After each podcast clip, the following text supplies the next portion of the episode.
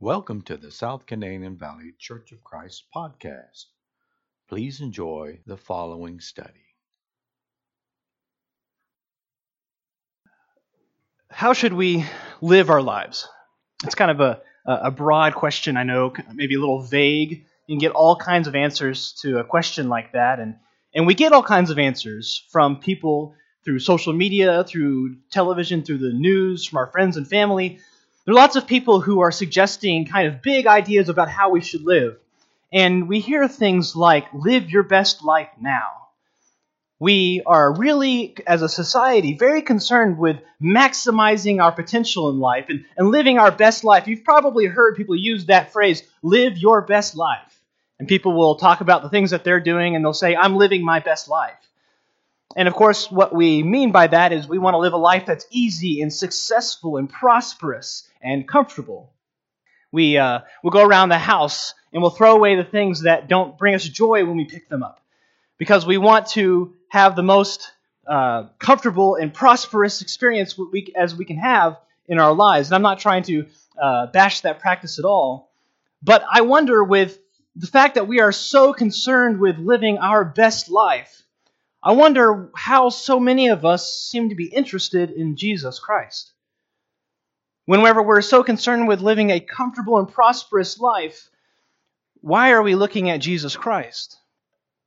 The ministry of Jesus Christ on this earth was a ministry of suffering. When we look at the way that he lived his life, the things that he went through, and his death, it'd be hard to say that Jesus was living his best life because he lived a life of extreme suffering. We call him Lord and we call him King and we talk about him being lifted up and we praise him, but all of that is because of the suffering that he endured. And it wasn't suffering without any sort of purpose. We have salvation because of the suffering that he experienced, but it was extreme suffering nonetheless. Just thinking about the last 24 hours or so before he died, he was arrested in the middle of the night by armed men and he was dragged from trial to trial, treated unfairly. He was beaten and scourged.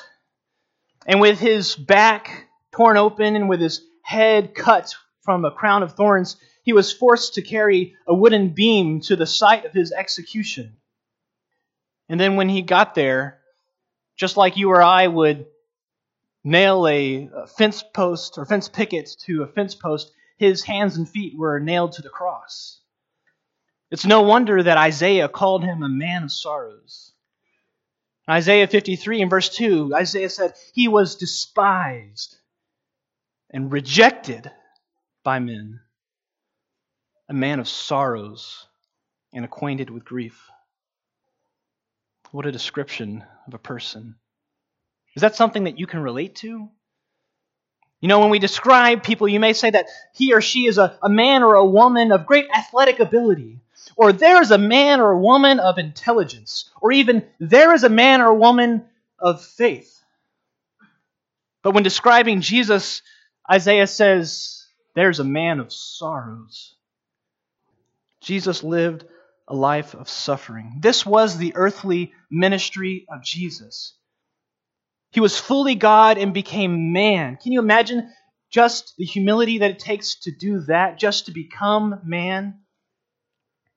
And this may be hard for some to accept because we want to follow somebody who we view as successful and prosperous and comfortable because that's the kind of life that we want. And we look at Jesus and we think, that's not the kind of life that I want. But it gets even harder because when Jesus, not too long before he died, he turned to his disciples and he said, If anyone would come after me, let him deny himself and take up his cross and follow me. This is a call to pick up our own wooden beam and go to the site of our execution. We who choose to follow Christ do so through suffering as Christ did. But what does this mean? In what sense are we called to suffer? I think the answer is given by the first thing that Jesus says here that we have to deny ourselves.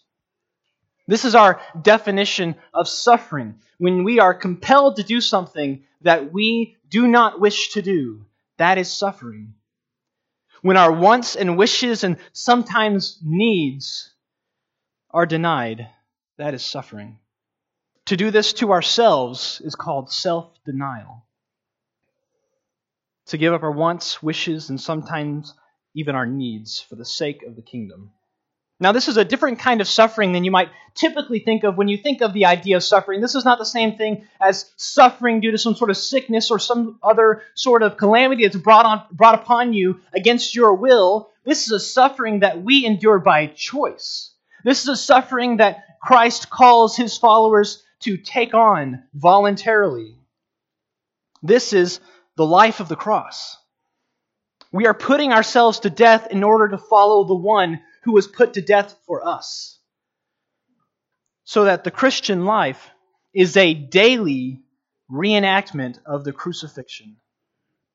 Every morning, when we wake up and, selfish desires flood our minds, we put them to death in submission to Christ. We take the things that we want, which are against the will of God, and we nail them to the cross in submission to Jesus. That's self denial, and that is suffering. Suffering that we choose because Christ calls us to it. And in so doing, we are imitating Christ.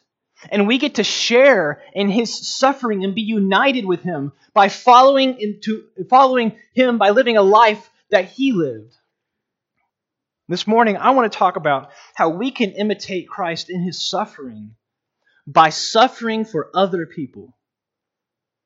How we can imitate Christ by suffering for other people. That is, as Christ suffered for us, so should we suffer for others. Paul seems to have got this idea and gladly accepts it. We read about this in Colossians 1:24. He writes to the church at Colossae, "Now I rejoice in my sufferings for your sake." And in my flesh, I am filling up what is lacking in Christ's afflictions for the sake of his body, that is, the church. Now, there are some times when I'm reading the Bible and I come across a passage and I, I see that and I think, now, you know, what in the world does that mean? And I usually just keep on going and I think, you know, I, I'm not going to figure that out. And I have to confess that this is one of those passages which, for me, for a long time, I've read that and I thought, you know, what? What could Paul possibly mean by what he says in this passage? He says, I rejoice in my sufferings for your sake, and in my flesh I am filling up what is lacking in Christ's afflictions for the church, for, for the sake of his body, that is the church. And I'm not going to uh, try to explain all the difficulties of this passage, but I think if we look at this, there are some things that we can take away that help frame our minds in terms of how we should look at suffering for others. First of all, Paul says that he is suffering for the sake of the church at Colossae, that he's suffering for the sake of his fellow Christians. Now, it's no secret that Paul lived a life of suffering. In fact, when he wrote this letter, he was in prison for his faith. He was imprisoned for following Jesus. Specifically, he was suffering, Paul was suffering because of his missionary work. In his efforts to make the gospel of Christ known to the world, he was put in prison. And we read of many things that Paul had to endure, many things that Paul went through that were, that were him suffering for the sake of the gospel. We read about these in 2 Corinthians 11, verses 24 through 29. Paul says, Five times, five times I received at the hands of the Jews the 40 lashes less one. Three times I was beaten with rods. Once I was stoned. Three times I was shipwrecked. A night and a day I was adrift at sea.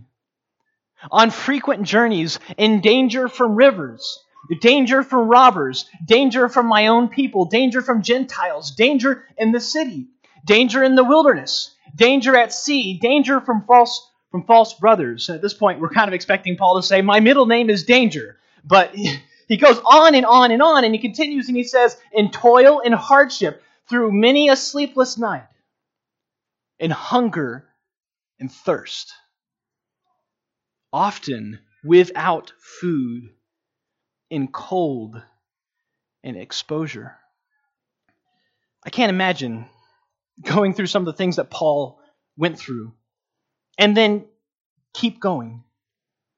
The fact that he was whipped several times and kept on preaching the name of Jesus. I mean, he was shipwrecked three times. I mean, what are, just what are the odds, first of all, of being shipwrecked three times? And then how much courage and faith in God does it take to get in another boat, to travel to some people who need to know Jesus? Paul clearly thought it was important for him to endure this suffering for other people so that they would hear the gospel so that those who had heard the gospel could be encouraged in their faith. He was willing to go through more than any of us probably will ever come close to going through for the sake of others. And he even rejoiced in his suffering. He rejoiced in these things. Why? He said, For your sake. He was thinking of the people that he was trying to reach because he loved them. He suffered for them. I wonder if we have that kind of heart. The kind of heart that Paul had, who was willing to suffer extreme suffering for other people. He goes on to say in this passage that we're looking at that he was filling up in his flesh. He was filling up what was lacking in Christ's afflictions. And of course, when we read this, we, we think, you know, all these sorts of questions come to our mind like, how could Paul possibly be making up what's lacking in Christ's afflictions? And what does that even mean? Is something lacking in Christ's afflictions? And we read this passage and may be confused at first. And I don't think Paul is at all saying anything about there being something lacking in Christ's atoning work for us. Paul is very clear that Christ has once for all purchased our salvation through his sacrifice. So he's not saying that Paul is adding on to uh, Christ's ability to save or anything like that. But what he's getting at here is that Christ's afflictions through the church are not over. That we, as the body of Christ, continue in the life of suffering that Jesus lived in, so that Christ continues to suffer through us, through his body. What is lacking in Christ's afflictions is what we do on Christ's behalf as his body. When we suffer for others, we are, in this sense, participating in the death of Jesus. We are suffering for others as Christ has suffered for us. Now, that is a high calling. So high it makes us feel uncomfortable. That is a high calling that we can suffer for others as Christ suffered for us. And this is how Paul was able to go on preaching in synagogues where he had been kicked out and beaten up.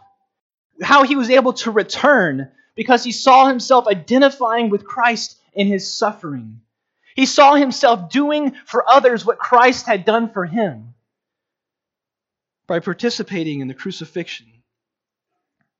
So that Paul was, in a sense, being Christ to the Colossians. So that whenever the Colossians saw Paul and what he was doing for them, they saw Jesus Christ. What a motivation. How amazing it is to think that we have the opportunity to be Christ for others by suffering for them. You know, we look around us and we see people all around who need our help people sitting in these pews, our brothers and sisters, husbands and wives, our children and our parents who need our help. They need us. And the help that they need comes at a price. The question is are you willing to pay to show someone else the self denying love of Jesus? How much are you willing to pay to suffer for others? You know, our society uh, generally recognizes the importance and the need of love. We hear about love all the time. You know, you can think about the Beatles song, All You Need Is Love. They clearly thought that love was really important, that love could solve all sorts of things. And our society recognizes that. And even the Bible says that love is so powerful, that love even covers a multitude of sins. And our society, to some degree, understands that, that we need to love. But the question becomes how do we do that? How do we love? What does that look like? What does that even mean to love? The Apostle John wrote in his first letter that we can, lo- we can know what love is one way by what Jesus did for us. He says in 1 John 3 and 16, By this we know love, that he, being Jesus, laid down his life for us. And we ought to lay down our lives for the brothers. Do we realize what great love was shown to us at the cross? I mean, what did we do to deserve what Jesus did for us? You know, we're, we're the criminals. We're the ones who would have shouted out for Jesus to be crucified. We're the ones who would have laughed and spit on him. We're the ones who would have betrayed him. And yet Jesus died for us. The gift cost us nothing, but it cost Jesus everything. That is love. What Jesus did for us, that is how we know what love is. And this is how we love others. It's a self giving, self denying love. A love that gives others what they need, even to our own detriment the common sense of what we hear around us of love and kindness. In our society, it's, it's what we should, what we hear is that we should give of our excess to others. That we are, you know, we're encouraged to give others the things that we don't need. We have uh, so much stuff in our house, we take some of it to Goodwill because we just don't have enough room for all of it. That's the idea of kindness. And, and that is kindness. And I don't want to at all say that you shouldn't do that. Hannah and I love to do that. It's a good thing that you would take things and donate them to other people. But the idea that we have around us is that love is this idea that we give other people the things that we don't need, as if that were some sort of sacrificial thing. But Christ's example of love is not to give what we have left over. His example is to give everything. And that may make us feel uncomfortable, but that is what the Bible calls us to. When Jesus said to take up your cross and follow him, he was not calling us to an easy, comfortable life. It is a life that's full of joy. Paul said that I rejoice in my sufferings, but it isn't a comfortable, easy life. You know, we enjoy singing Psalm 23. We, uh, we love that psalm, and, and, and people have for, for a long time, and it's a wonderful psalm. It's a psalm about how the Lord is our shepherd and we are his sheep and he guides us. He leads us beside still waters. But you know, actually, toward, toward the end of the psalm, the metaphor actually changes. And in the fifth verse, we read about how the Lord is our host and we've gone to visit him in his house. It says, You prepare a table before me in the presence of my enemies. You anoint my head with oil, my cup overflows. And we can relate to that. We live such incredibly blessed lives. We can relate to our cup overflowing. We have so much. And what we tend to think is that we should take this cup of blessings which are overflowing and soak up all that's flowing over and give that to other people. But a self denying, self giving love requires us to be willing to pour out the cup entirely for other people, not just give what we can't even hold. If we truly want to love other people, we need to get rid of this idea of convenient love and replace it with sacrificial love because love that doesn't cost you anything isn't love. There's a story of a, a Polish priest who was sent to uh, the Auschwitz concentration camp in World War II. Uh, and of course, as you know, that was a, a very terrible place to be. He was sent there to be a laborer. And while he was there, a, a fellow prisoner had escaped. And the Nazi soldiers were trying to find this prisoner, and, and whenever he never turned up, whenever they never could find them, they decided to send a message. They were going to line up 10 other prisoners, and they were going to kill them as an example to everyone else. And so they picked the 10 people, and, and one man, whenever he was selected, cried out, My wife, my children.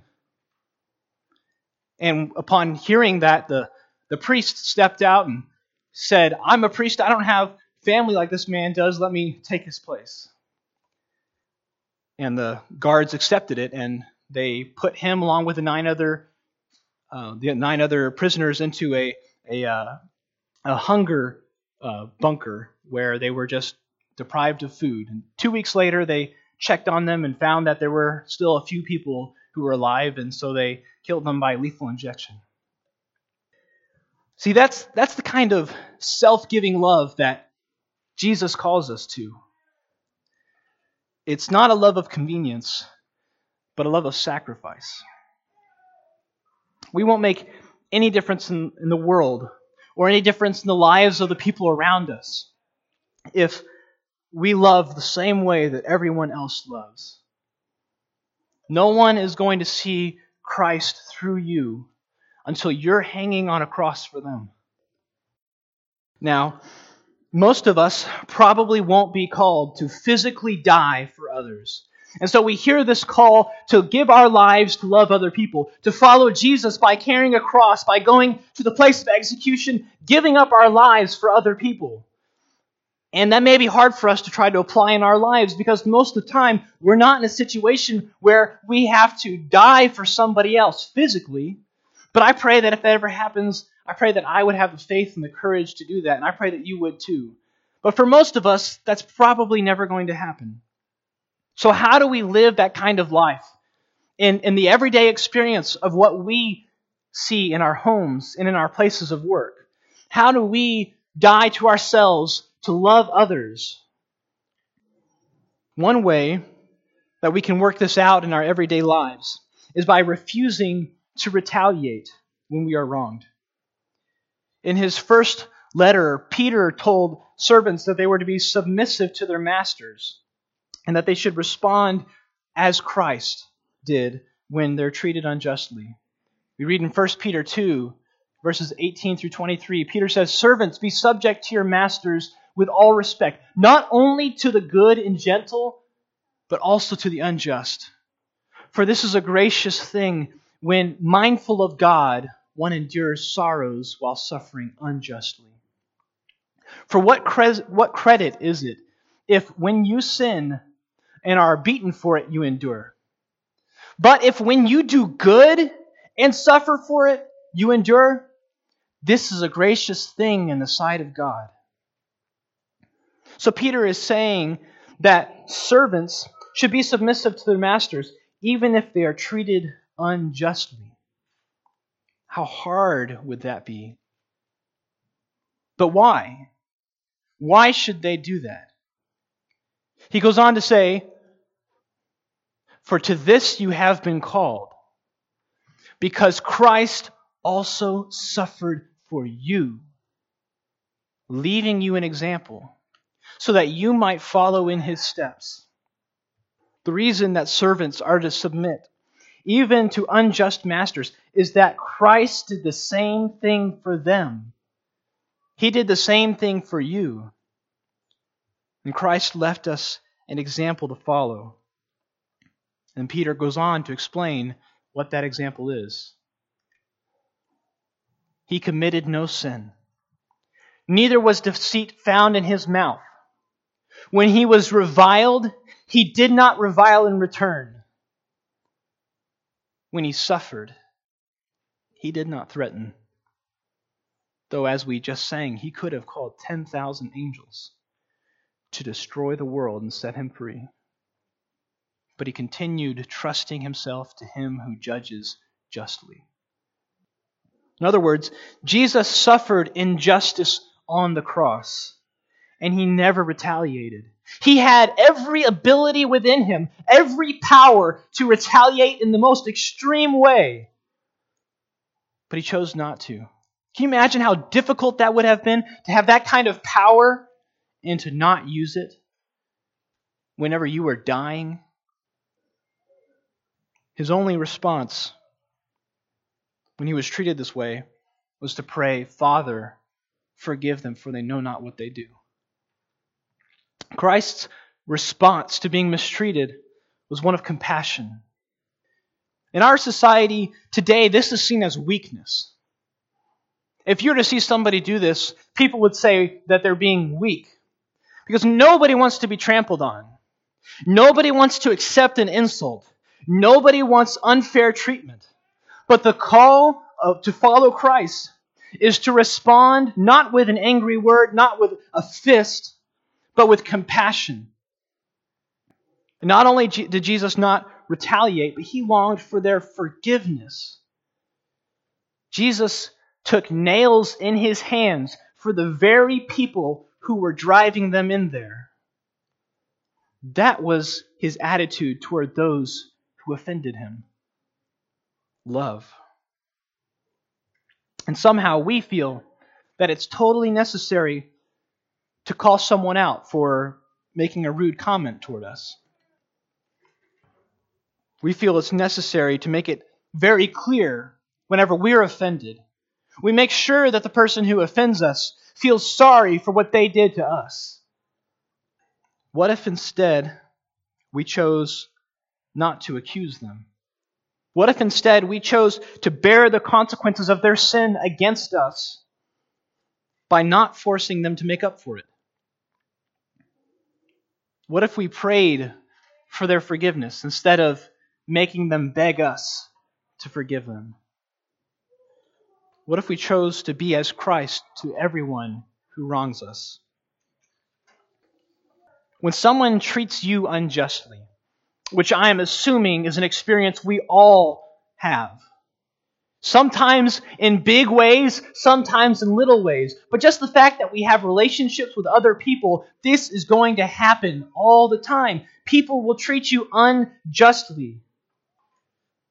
But we can show them the love of Christ by suffering for them. By refusing to, to, to retaliate, you are, in a sense, in a sense, you are taking their sin on yourself. You are suffering the consequences of their sin against you by not demanding that they make it right. How would this kind of self denying love change our marriages and our friendships and our relationships with our coworkers if we chose to suffer for them when we were treated unjustly? Paul gives us more help on how to suffer for others. He's talked about, or this Peter talked here about how we can suffer for others by not retaliating. And Paul talks about how we can suffer for others by considering them as more important than us. We read in Philippians chapter 2, Paul writes here in this letter Do nothing from selfish ambition or conceit, but in humility count others more significant than yourselves. Let each of you look not only to his own interest, listen to this, and imagine somebody else saying this in our society, society today. Let each of you look not only to his own interests, but also to the interests of others. Have this mind among yourselves, which is yours in Christ Jesus, who, though he was in the form of God, did not count equality with God a thing to be grasped but emptied himself by taking the form of a servant, being born in the likeness of men, and being found in human form, he humbled himself by becoming obedient to the point of death, even death on a cross. The first thing that Paul says in this passage is that we should count others more highly than ourselves. And this is something that takes serious humility because naturally I think pretty highly of myself and I want to lift myself up. I want to think of myself as better than other people. That's what I naturally want to do. I, I can still remember uh, there was a, at the end of fifth grade, there was an award ceremony. and they gave out all these different awards to fifth graders who were graduating and going on to sixth grade. And there was this one award that was kind of for basically like an overall achievement award. And I felt like I deserved this award. And I was really pretty confident that I was going to get the award. Even at, as a fifth grader, I had this mentality. And I, I was thinking, whenever they were about to announce this award, I was, you know, I was ready to go accept it. And they called out the name, and I did not hear my name. They said the award goes to Davis Hairston. I don't think I'll ever forget. and even at 11 years old, I had this problem of not wanting anybody else to be better than me. Because inside, I truly thought that I was better than everybody else. But Paul is calling us to the mentality of Christ, which does the opposite. And this is hard for us because it requires self sacrifice. It requires me to get rid of this overinflated view of self that is just totally false. Paul gives us the example of Christ, who was equal with God and chose to live as a human being. This is voluntary suffering. He humbled himself to the point of dying on a cross. And this is the mindset that Paul says we need a mindset that lets us willingly humble, our, humble ourselves for the sake of others. And though it isn't easy, this is what it re- is required of us to live selfless lives among other people. Because as long as we think that we're better than everyone else and more important than everyone around us, we will not ever be able to serve them. Every act of service will feel like a waste of time if I'm always thinking that I have better things to do. If I truly think that I am more important, and I truly think that my plans are more important than your plans, then every act of service will be excruciating to me. If you ask me to help you with something, I'd say yes, maybe only because I feel like I should, and I'd spend the whole time that I'm trying to help you just complaining in my own head because I believe my plans are more important. But if you flipped the script and you started lifting others above yourself, it frees you to serve them. Suddenly, we can, as Paul says, look to the interests of others. I believe that this mentality has the power to change our relationships. To take family as an example, we often have opportunities to serve our family members. You know, being a, a parent for the, la- for the last year almost has uh, taught me a lot. I have experienced and seen through Hannah all of the selfless love that it requires to take care of someone else. It has opened my eyes a lot. I have learned that it is not easy to have someone else depend on you. Taking care of someone else is a lot of work, and it can be discouraging. I know that many of you are probably feeling that right now. Maybe some of you have felt that for a long time. You felt like those who depend on you are just taking more from you than you have to give. And it can be crushing. It can be really hard to experience that. Whether you're a, a mother of young children or children who have grown up, or if you're a husband who's taking care of an ailing wife, or a wife trying to submit to a, a loving husband, these relationships have the potential to drain us. They are difficult. But I think that you have a genuinely important reason to keep on giving of yourself that Christ died for you, that he suffered for you, and now you have the amazing opportunity to show Christ to those who depend on you. To show them Christ's love by suffering for them, by denying yourself and choosing your in, their interests above your own. Let this be your motivation for self giving love, that the ones you love might know Christ. The ones that you love can know Christ if you will every day go to the cross for them. Christ died for us. He suffered for us. And this is what it looks like for us to live our best life is to follow his example. Suffering that can bring us joy because of the good that it does for others. But it's a suffering that requires us to sacrifice ourselves for others. So, are you willing to follow Christ? His call goes out to you today as it did to his disciples 2,000 years ago. He said, If anybody would come after me, let him take up his cross, let him deny himself, take up his cross, and follow me. Are you willing to suffer for others? Because that's what it takes to truly show Christ to the world. And nobody will see Christ through you until you're hanging on a cross for them. That is the call. It's the call to suffer, it's the call to follow Christ. If we can help anybody this morning, lest you come forward as we stand and sing. Thank you so much for listening to this podcast. For further information about our church, please go to normanchurch.com, normanchurch.com, normanchurch.com.